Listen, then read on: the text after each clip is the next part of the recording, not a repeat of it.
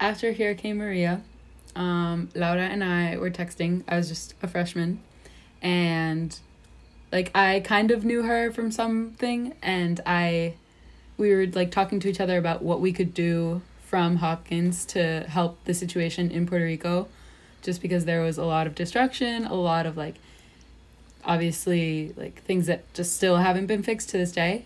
Definitely, Hurricane Maria was a very impactful element in my high school experience and my life in general, how my family reacted from it. I think it brought us closer together because I'm, I'm an only child, so it was just me, my my mom and my dad.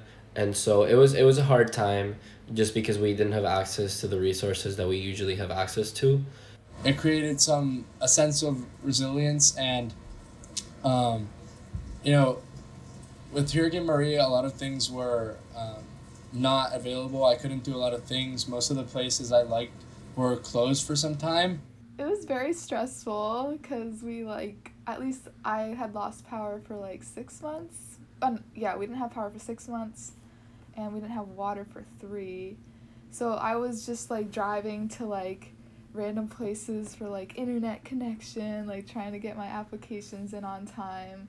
Um, and you know studying for the SAT things. Um, um, I got used to, um, you know, understanding that there's more important problems than us uh, going out or having fun, and that really shaped my high school experience because you know junior year is second last year of high school, and uh, a lot of the things were limited, but I I learned how to be grateful and how to work for the things that I wanted to do and I like choose the things I liked and wanted to do.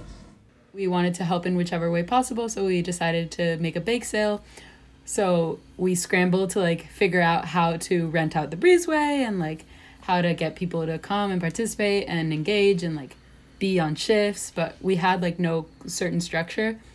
Uh, and then we after like we had the bake sale it was really successful and we were like if we can come together for this as just like friends uh, we could be a very successful group of students and why not make it official and make a student group I was at the student involvement fair my freshman year just walking around and I saw there was like a line of cultural clubs and I was like, "Oh, I wonder if there's a Puerto Rican one."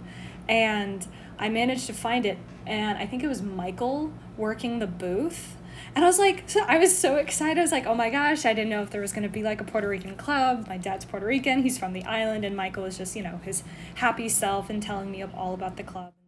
Um, I went to like the student fair thing, and I had known Vero from uh, track because I was going to run track um, in college. So she kind of introduced me, and she's the one who started or helped start the club. And so she kind of took me under her wing and brought me to the meetings and gave me all the information. So, what does Puerto Rican, like being Puerto Rican, look like? What Puerto Rico is. Some people don't even know, and you just wanna, you just wanna do it on a bigger stage. Like, hey, I'm Puerto Rican and I'm doing this. So, that's I guess something that makes me want to do good things with the club, and as a Puerto Rican in general, at Hopkins. PRSA like keeps everyone who comes to college we're like we're leaving home it doesn't matter if your home is puerto rico if your home is in new york city or like iowa or whatever um, it keeps you connected to like puerto rican culture and like we share we share similarities but again we do have some differences and we do want to help each other at the end of the day so yeah but this club i feel like has given me and I hope many other students a good space to like understand what it means to be Puerto Rican, Hispanic, um, Latina, um, white or brown or black or Asian Puerto Ricans. If someone asked me, "Oh, what are you?" I'd say, "Oh, I'm Puerto Rican." But being around more Puerto Ricans who are from the island, it was definitely kind of a shift. And so to have a discussion where everyone was on the same page of, no, you can be Puerto Rican and look like anything. You don't need to be from the island. You don't have to speak Spanish was definitely just like a confidence boost just because it was something that I was always like insecure about freshman year. And I really, really like when we all like speak Spanish to each other. We use like, you know, funny terms or whatever that maybe not everyone understands. Um, but it just kind of, um, it just brings me back home when, you know, being away from home for such a long time is sometimes hard.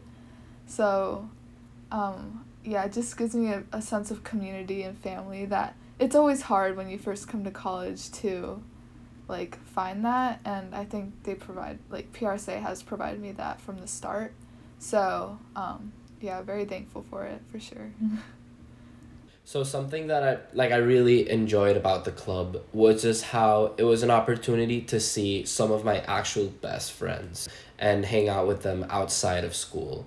Because just being Puerto Rican and the people that I know, my roommate is Puerto Rican, and some of the upperclassmen that I met as a first year student, that was really a great opportunity for me to start my Hopkins experience in a positive note just because I knew that I, I would have that support system before I joined, joined any other clubs. And PRSA was definitely just a facilitator for that.